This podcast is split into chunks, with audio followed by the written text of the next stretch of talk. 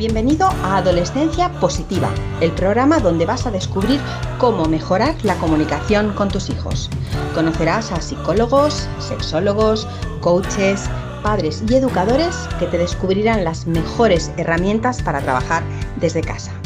Comienza tu camino hacia el buen entendimiento en este nuevo episodio con Diana Alacén.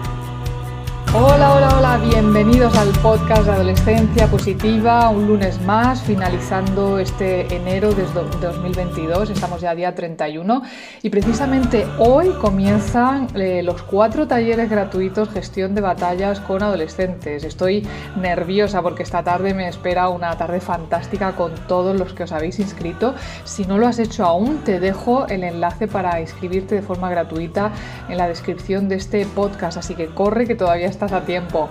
Y bueno, pues hoy vengo con una entrevista muy especial. Yo la definiría como una de las mejores entrevistas que he hecho hasta ahora, muy esclarecedora en, lo que se refiere al, cerebro de, los adolescentes.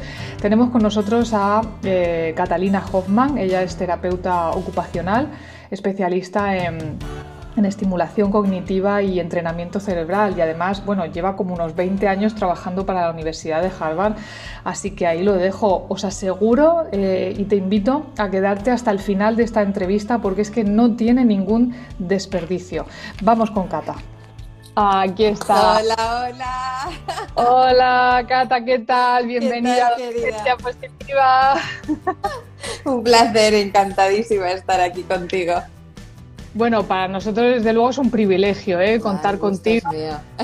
Es que no paras, sé que no paras.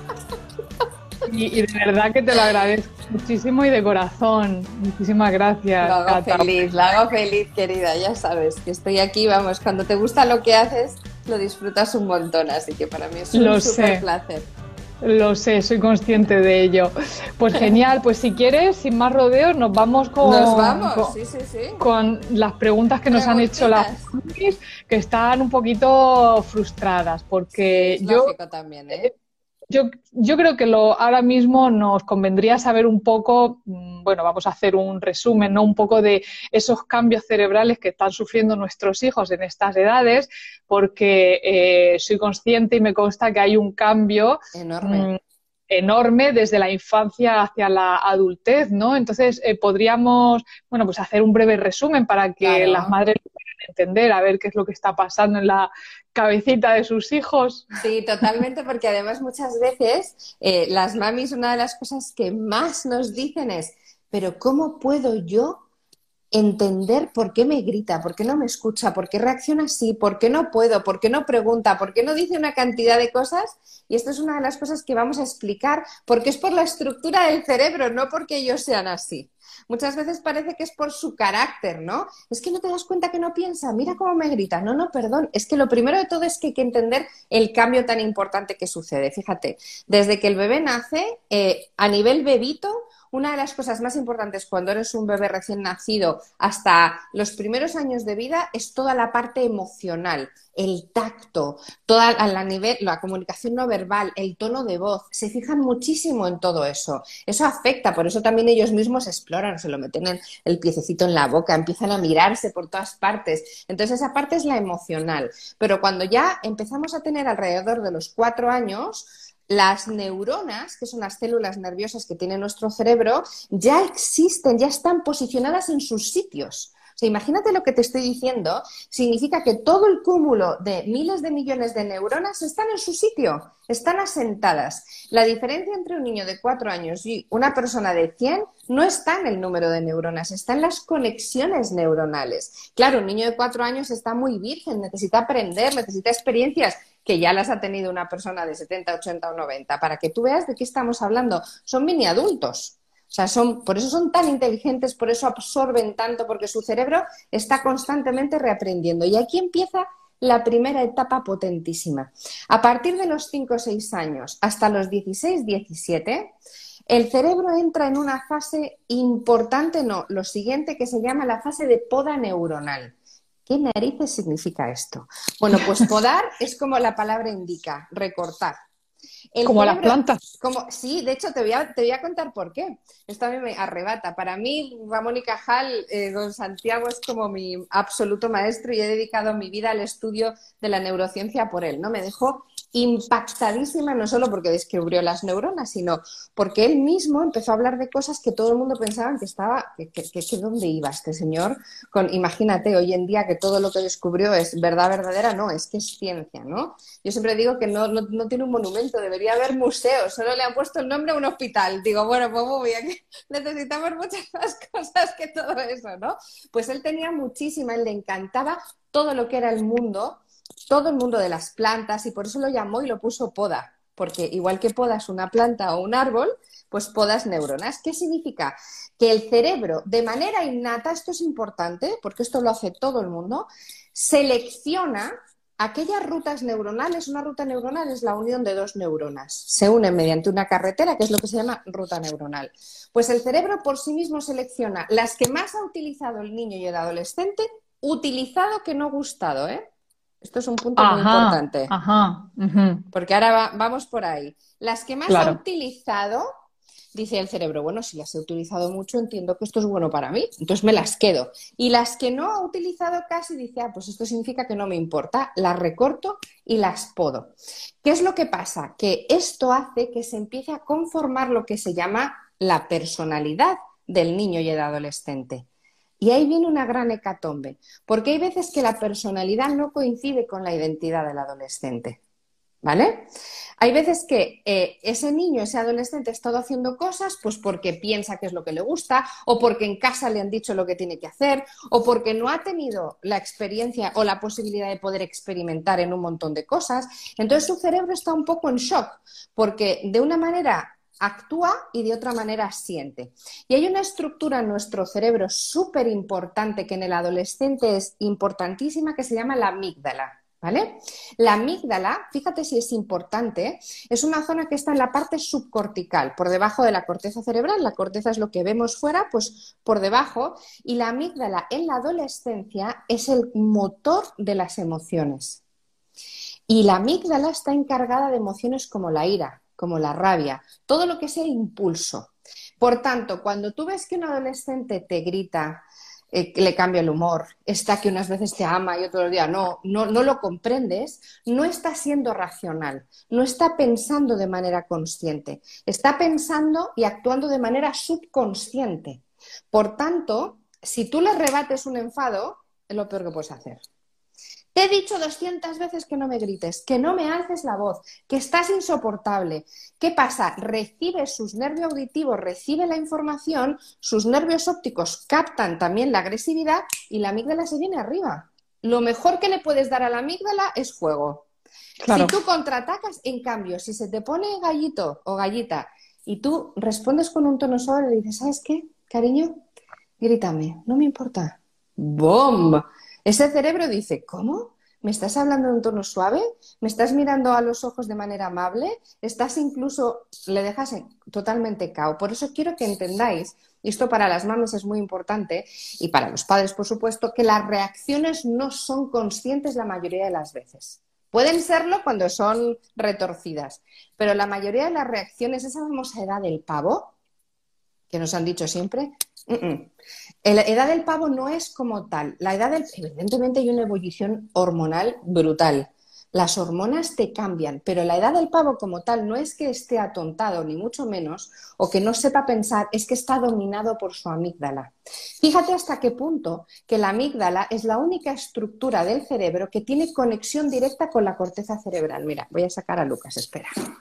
Bueno, mientras sacas a Lucas, yo te voy a decir, Catalina, que me encanta que hayas dicho esto, porque acabas de, por fin, eh, científicamente hablando, romper con el estigma de es que a mí este no me va a faltar el respeto porque yo estoy por encima, porque se va a enterar, no sé cuánto. Es que tú no sabes la de veces que yo tengo que pelear con este tipo de, afirmaciones, ¿no? De decir, es que yo no voy a... A ver, por supuesto no vamos a permitir que nos falten el respeto, pero...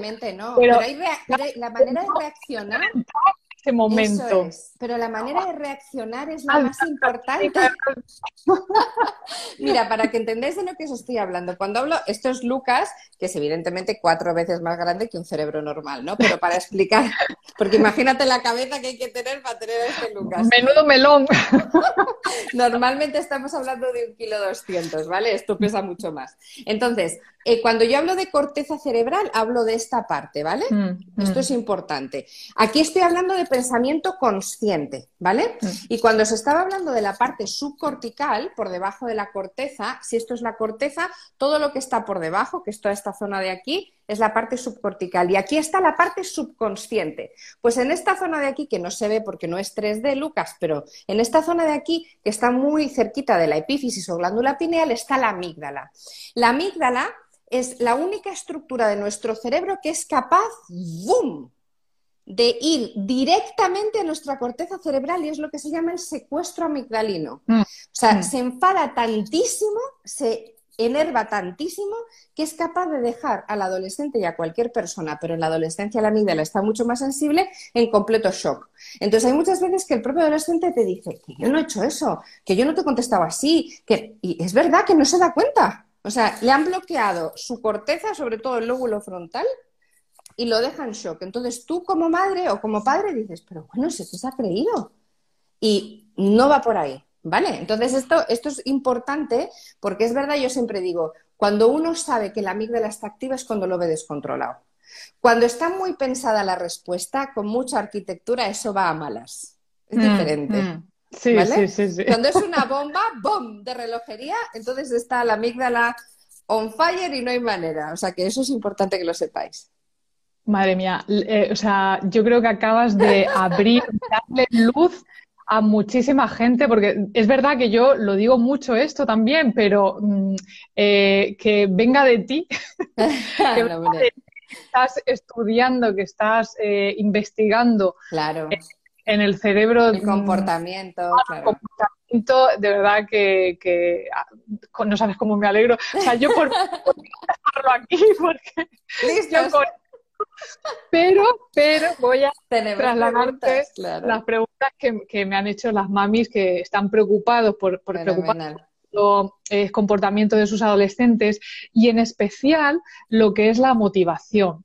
Eh, no solo la motivación escolar, sino la motivación para hacer cosas, salir, hacer deporte, moverse, quedar con gente. Eh, sabemos que las pantallas están haciendo daño también, ¿no? Porque el estar en casa encerrado y tenerlo todo detrás de una pantalla, eh, pues nos hace un poquito más cómodos y en vez de salir a buscar a los amigos fuera, los buscamos en el Nos quedamos horas y encima como duermo un montón, pues ya encima duermo, enlazo con la pantalla, me quedo en la cama, ya eh, bueno, ¿para qué? Que ese es otro tema del que te voy a preguntar después, del sueño. Pero mm, la motivación, ¿qué, ¿qué, les pasa a esta edad con, con el tema de la pues, motivación? fíjate, como las emociones están tan controladas y tan albergadas en la parte subconsciente, en un adulto hay mucha más parte consciente, pero aquí estamos más en la parte subconsciente, el cerebro es muy vago, súper vago. De hecho, sacarlo de su zona de confort, que es la base del entrenamiento, es lo más complicado. Entonces, si tú le dices a un adolescente que porque te lo digo yo tienes que salir, que porque te va a venir bien no puedes estar en casa sal, está completamente bloqueado. Ahí no quiere ni, ni, debe su cerebro trabajar. Pero en cambio, si le das la vuelta a la tortilla y el adolescente en vez de sentir una orden o una inquisición o un mandato o un porque soy tu madre y sé lo que es mejor para ti o porque tu padre sabe por qué ha pasado por lo mismo que tú, que es lo normal humanamente que solemos mm. decir, si en mm. cambio darle la vuelta a la tortilla y pedirles ayuda, se descuadran. ¿Sabes qué, hijo? Mira, es que estoy agotada, no me encuentro bien, no paro de trabajar, me apetecería un montón si me acompañas o si por favor sales a... Hay que empezar a hacer que hagan una acción por ayudar a... En el momento que pides ayuda, para ellos es vulnerabilidad. Entonces les sacas de su zona de confort, pero de una manera muy amable. Y dicen, joder, si me lo está pidiendo así mi madre o mi padre de esta manera, pues hasta me siento mal, porque al principio van a reaccionar, mira, paso de ti muy probablemente, pero se va a quedar con ello ahí. ¿Por qué estoy haciendo esto? Porque estoy haciendo que la parte emocional se active, de una manera muy, muy, muy cariñosa, muy amable. Entonces ahí se empiezan a dar cuenta, una vez que tú ya arrancas con la motivación por lo que sea, ¿eh? Mm, acompáñame a un concierto, ven conmigo, ve a dar un paseo al parque, vamos a hacer juntos esto, cocina conmigo, cualquier cosa que sea a nivel entorno de ayuda, no porque quiero que salgas ayuda, no, no, no. Quiero que seas tú el que me ayude a mí porque soy yo lo que necesito. Si yo necesito la ayuda, el adolescente responde. Si yo mando al adolescente, te manda a, ya sabes, a, dar la vuelta y a volver. Lo sabemos. Yo, si quieres, os comparto lo que yo suelo hacer en referencia a tocar el botoncito emocional y suelo decirles que, jo, es que me encantaría pasar un ratito contigo. Me haría tanta ilusión, eso es. me haría mucha ilusión pasar un rato contigo a solas, que estemos los dos juntos. Y la palabra lo necesito, lo necesito yo. Sí, sí, sí. Porque muchas veces, pues a lo mejor le dices, ¿te vienes a dar un paseo conmigo? Ah, mamá, yo paso olímpicamente, yo estoy muy bien aquí Vale, así no es. O sea, el lenguaje, tanto verbal mm. como no verbal, en el adolescente es básico. Lo primero que hay que hacer es activar nervios ópticos, mirarles a los ojos. Claro, por supuesto. Los nervios ópticos es brutal para el cerebro. Ten en cuenta que el nervio óptico, cada ojo tiene un nervio óptico, va a lo que se llama el quiasma óptico, ¿vale? Que es donde se unen, y encima del quiasma óptico hay como una bolita, como si fuera un capuchón, que se llama el núcleo supraquiasmático, ¿vale? Ese núcleo supraquiasmático es un controlador y un coordinador brutal del cerebro y va a hacer que todo el sistema límbico se ponga a actuar, reciba información, la reparte, impacta en el cuerpo. Si tú miras a los ojos a tu hijo y le dices, ¿sabes qué? Es que, es que me apetece un montón, es que lo necesito, es que no estoy bien y me haría mucha falta, ahí van a reaccionar. Si dices, ay, ¿te vienes de paseo conmigo? Olímpico. Entonces, mirar Qué, importante es el lenguaje no verbal, ¿verdad? Muchísimo, sí. Mm. Y, eh, ¿hay alguna diferencia entre el cerebro masculino y el femenino, entre los chicos y en las chicas? En cuanto a estructura, no, hormonalmente hablando, sí. ¿Vale? Es decir, hormonalmente hablando, cambia, las chicas empiezan muy pronto con los cambios hormonales, ¿vale? No tiene que ver con que venga o no venga el periodo, porque hay niñas que son antes y otras después, pero sí las alteraciones hormonales y en los chicos es como más de impulso, más como una bomba. Va, de repente sale y dices, ¿pero qué le pasa? La testosterona. sí, además de hecho es así. es una testosterona que además va es como una bomba. Entonces, en, las chicas es como va por periodos, yo lo llamo una montaña rusa.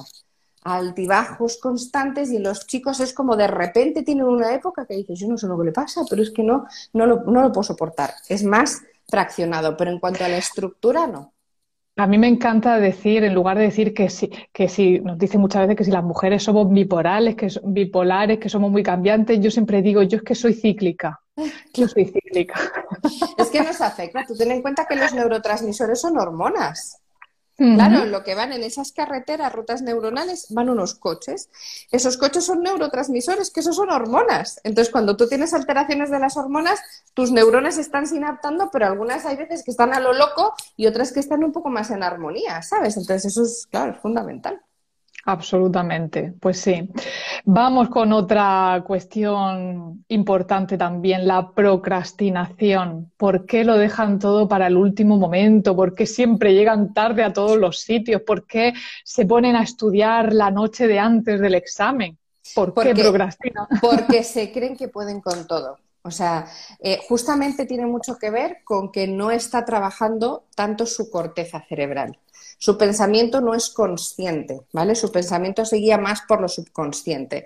Entonces, ¿qué pasa? Que el pensamiento subconsciente da como seguridad y calma. Entonces, tienen la sensación de que lo tienen bajo control y no piensan lo que significa eso. Entonces, yo una de las cosas que trabajo mucho con los papis, pues como ahora que estamos tú y yo hablando, les digo, vamos a ver, Tú lo primero que tienes que hacer es preguntarle y decirle, ¿estás preparado para el examen? Sí, sí, me lo sé todo. Vale, ¿qué significa sabértelo todo? Hacer que razonen.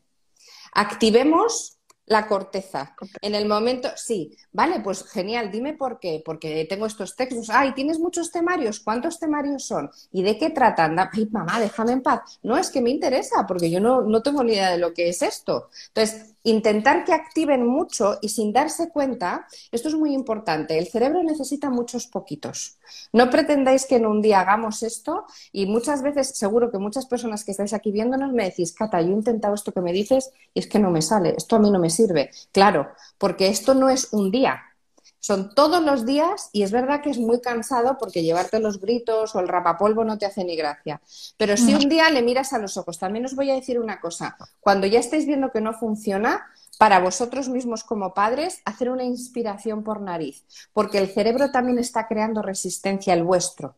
Hay una cosa muy potente que se llama la mimetización en el cerebro. Cuando yo estoy delante de mi hijo o mi hijo delante de mí, yo, mi cerebro se está moldando a lo que está viendo en ti y él a lo que está viendo en mí. Si yo, por mucho que yo insista, estoy nerviosa, ya no puedo más, estoy cansada, eso el cerebro lo capta y entonces se cierra en banda. Entonces, para yo poderme relajar, pues hay dos técnicas. Una, inspiramos por nariz sin que se dé cuenta. Estamos Así, no hace falta hacerlo. Si estamos solos, sí. O si no, hay, una, hay una, eh, un, estabilizador brutal que es el timo, que está justo en el centro del pecho. Entonces, el dedo índice y el corazón lo apoyas en el timo. Empiezas, esto os recomiendo que lo hagáis solos y después, una vez que ya lo habéis activado, os doy el truco. Inspiras por nariz, aprietas y giras en sentido de las agujas del reloj, sueltas por boca. Si esto lo haces todos los días, estás trasladándole a tu epífisis, a tu pineal, calma, ¿vale? Cuando tú estás delante de tu hijo y no puede más y te estás poniendo los nervios y su cerebro lo está captando, no te vas a poner, oye, espérate, hijo, que me voy a poner a activar el timo que te dice que, que estás. Pero sí, como ya lo has activado previamente, simplemente con abrir la mano y posicionarla en el pecho, tu cerebro ya sabe que te quieres calmar. Y tú vas a estar irradiando eso a tu hijo. Ya verás cómo cambia completamente. O sea, es que esto, claro, es cuestión de conocerlo, pero hay muchas técnicas que te ayudan, ¿vale? Qué, interesante, Cata, muchas gracias. Em, hablemos de la autoestima. ¿Está relacionada con el cerebro de alguna manera? Esa inseguridad que tienen nuestros adolescentes. Muchísimo. Mirar, eh, la autoestima al final es lo que se llama estar en pensamiento horizontal para el cerebro. Y lo que necesitamos nosotros es en lo que se llama neurofitness estar en pensamiento vertical. ¿Qué pasa? El pensamiento horizontal es cuando el cerebro identifica que lo importante, único y exclusivamente es todo lo que te rodea y compararlo contigo. Y ese me mira mal, y esa es más guapa, y ese tiene mejor pelo, y ese está todo el mundo como te impacta a ti. ¿Vale? Y eso es algo que piensa el cerebro que es lo normal, ¿eh? Nadie le enseña a lo diferente. Para poder elevar la autoestima y poder trabajar la autoestima, lo primero que tiene que hacer ese cerebro es aprender a conectar con uno mismo. Y a que se dé cuenta el adolescente y cualquier ser humano, ¿eh? pero en la adolescencia es como más pico, que todo lo que tú sientes es lo que tu cerebro se cree. Todo lo que tú te dices es lo que tu cerebro responde. Entonces, si tú te dices soy fea, estoy gorda, no, tu cerebro se lo cree y tú te sientes mal y te sientes peor. Entonces a ellos les introduzco muchísimo en el campo de la imaginación. Ya si pudieran meditar sería la pera, pero que un adolescente medite suele ser complicado. Pero sí que activen la imaginación. La imaginación está en el subconsciente, ¿vale? En la parte subconsciente. Entonces yo les digo, vale, vamos a hacer que tú crees tu mundo mágico. Va, pero Cata, qué chorrada me estás diciendo cuando les entreno. ¿Tú qué me estás contando? Digo, sí, Quiero que intentes pensar, es una chorrada, aunque te parezca, pero quiero que lo pienses. Quiero que pienses cuál sería tu mundo ideal, cómo serías tú en tu mundo ideal, qué te haría falta en tu mundo ideal y que me lo escribas. Ten un cuaderno, hojas blancas, escríbemelo. Dicen, ¿pero para qué? Escríbemelo. En el momento en el que empiezan a pensar en eso, empiezan a conectar con ellos mismos.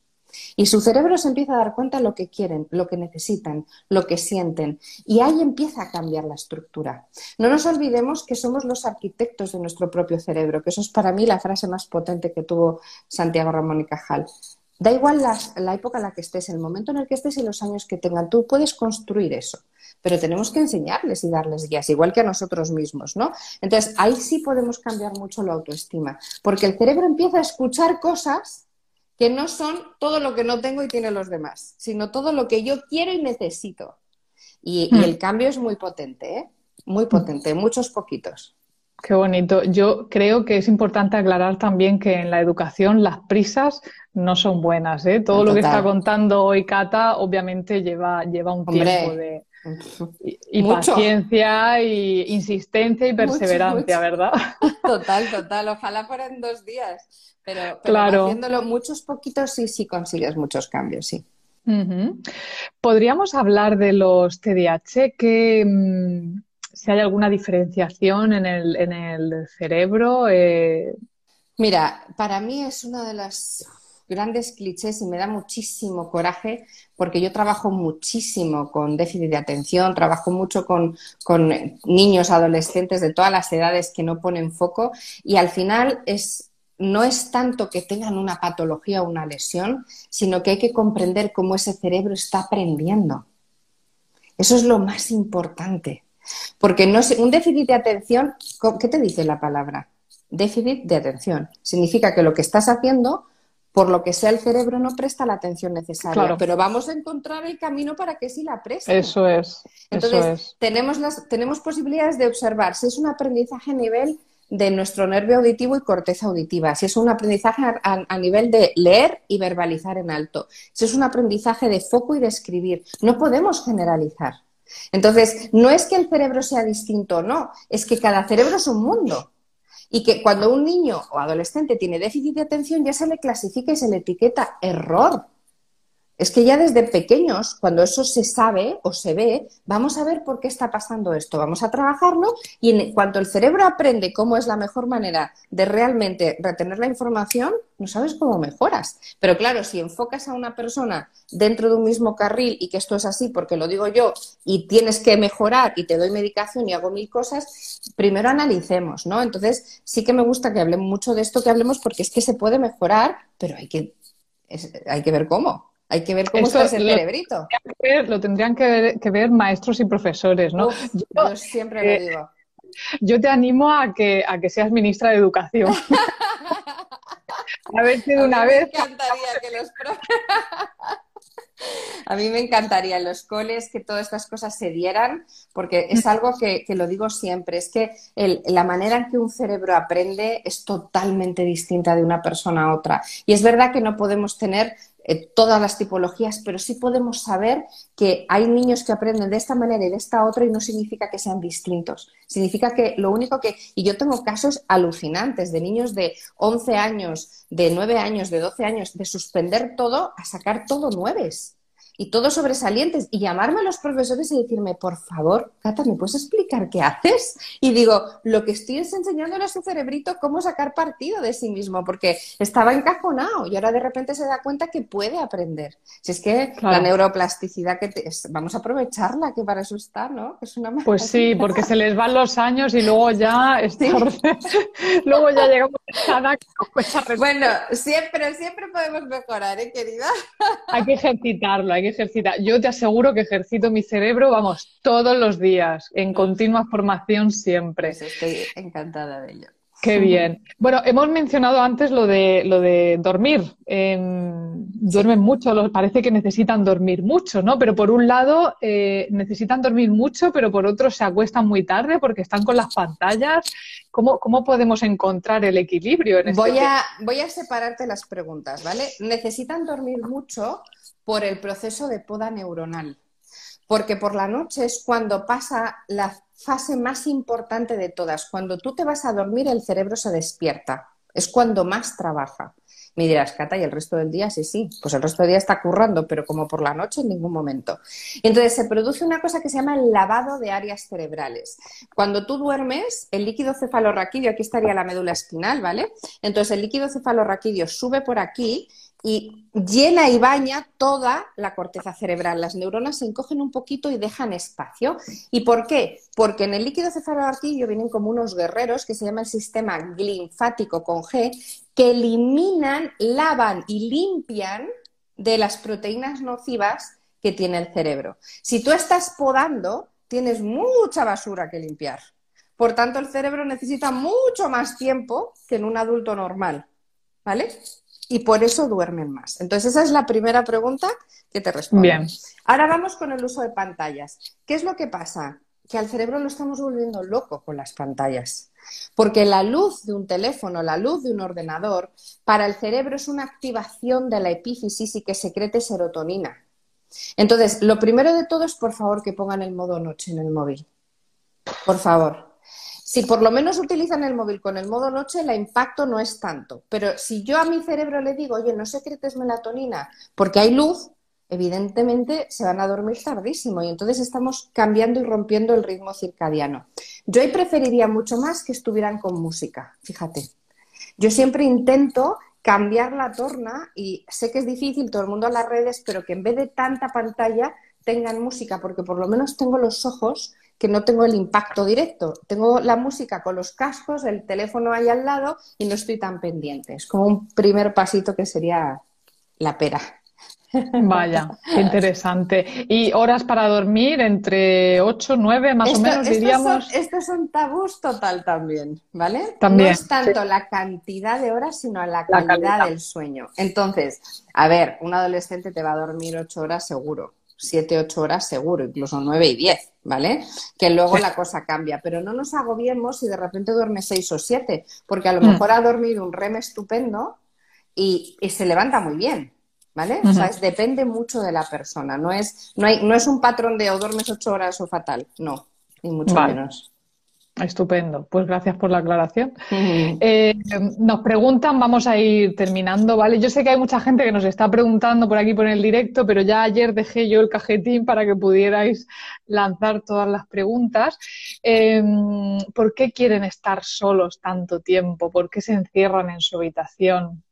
Pues mira, porque muchas veces tienen tal inestabilidad de quién son. Ten en cuenta que ahí es como se está conformando la personalidad y luego viene en la etapa adulta la identidad, se cuestionan muchas cosas, experimentan también con muchas cosas. Por eso también el de, todo el desarrollo sexual, del conocerse, del... Entonces está en, en esa conexión con ellos, uno porque muchas veces tienen hasta vergüenza de decir y de consultar.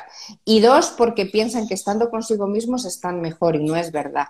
Por eso la comunicación ahí es importante, pero es muy difícil normalmente, porque se encierran como una tortuguita en su cascarón y no hay quien los saque de ahí, ¿no? Entonces, para poder hacer que eso cambie, no es tanto cuéntame qué te pasa, estás bien, sino hacerlo como hemos hecho al revés. O sea, que contar con el adolescente para que forme parte de y ya soltará. O sea, respetar un poco eso porque es verdad que tienes muchos cambios hormonales de, de, tu propia personalidad, vas descubriendo cosas de ti que necesita tiempo. No todo el mundo se conoce a sí mismo, eso es muy difícil. hay, que, hay que darle su, su espacio, ¿verdad? Sí, sí. Em, y voy a lanzarte una última pregunta que me pareció bastante curiosa, pero no quiero dejar de compartirla contigo y con las personas que nos están escuchando. Una madre que está preocupada porque dice que su adolescente eh, le gusta mucho el tema de la muerte. Siempre está em, leyendo, viendo vídeos, eh, documentales, todo relacionado con la muerte. Curioso, ¿verdad? Mira, em, fíjate, es, muy bonito esto porque el, cerebro está en plena ebullición en plena. O sea, ahí está la neuroplasticidad absolutamente a tope, queriendo aprender de manera constante. Cuando hay una temática, como puede ser en este caso la muerte, hay que ir mucho al origen. ¿Vale? Porque mm, puede ser un conocimiento muy sano o pueden ser muchas dudas que no se atreva a consultar o pensamientos que le vienen a la cabeza que necesita sacar. Entonces, ahí una de las cosas que yo haría es no porque te preocupas, qué horror, como estás hablando siempre de la muerte, sino al revés, oye, me interesa un montón, pero cuéntame, no, yo no tengo ni idea de esto. ¿Qué, descubres? ¿Qué te, ¿Qué te, atrae? ¿Qué, sobre todo, ¿qué te gusta? Y luego que lo pueda, no porque tú le estés preguntando, sino que puedas normalizar que no es malo lo que está haciendo, porque en el momento en que ya lo apartas o qué horror, ya sabes, se cierran en banda y para qué. Pero el momento en el que te interesas y dices, no, es que nunca se me había ocurrido hacer nada de esto y por qué, y oye, y dibujas acerca de ello, porque lo que es muy importante es que lo verbalicen, lo escriban o lo dibujen para que el cerebro pueda, todo lo que se haga por escrito, el cerebro lo asienta. Una cosa es todo lo que tú pienses y otra cosa es lo que tú plasmes, ¿vale? Por eso yo les incitaría y les animaría mucho, y ¿por qué no escribes y lo tienes luego todo para un futuro documentado? ¿O por qué no dibujas acerca de ello? Puede estar muy chulo. En el fondo le estás ayudando a que su cerebro se dé cuenta si es lo que quiere o no. ¿vale? Qué interesante, Cata. Pues nada, hemos llegado al final de este ratito tan intenso. Yo creo que, bueno, nos, has dejado claves mm, maravillosas para entender un poquito más el cerebro de nuestros adolescentes, de cómo eh, se está desarrollando de mm. esas, esas podas eh, neuronales, ¿no? La poda sináptica y bueno, pues entender que muchas de las reacciones que tienen no son consecuencia de ni que nos odien, ni que el día de mañana eh, nos vayan a, odiar o a maltratar, ni, historias de estas. A veces eh, tenemos ese miedo, ¿no? Em, sino que bueno, pues hay que conectar muchísimo con ellos y yo creo que eso es eh, lo importante. Muchísimas gracias, gracias a ti, querida. Gracias, ya sabes que aquí tienes tu casa para cuando lo necesites y un besazo muy gordo. Un placer haber estado con vosotros, encantada. Gracias, chao. Bueno, ¿qué te ha parecido? No me digas que la entrevista no merecía la pena escucharla hasta el final, ¿verdad que sí? Seguro que a partir de ahora tu, bueno, la relación que tienes con tu hijo, los pensamientos estos que te atormentan sobre sus conductas, la forma que tiene de responderte, ha dado un giro ahí, ¿verdad? De 180 grados después de escuchar a, Catalina Hoffman. Pues nada, te recuerdo que empezamos esta tarde, 31 de enero, con los cuatro talleres gratuitos, gestión de batallas con adolescente. Te espero, no me falles, nos volvemos a escuchar la próxima semana. Chao, chao. Gracias por formar parte de la tribu de Adolescencia Positiva. Esperamos tus comentarios y opiniones sobre este podcast, ya que nos ayudará a seguir con este maravilloso proyecto. Si deseas seguir formándote con nosotros, visita la web adolescenciapositiva.com. Y recuerda, los buenos hábitos formados en la adolescencia marcan toda la diferencia.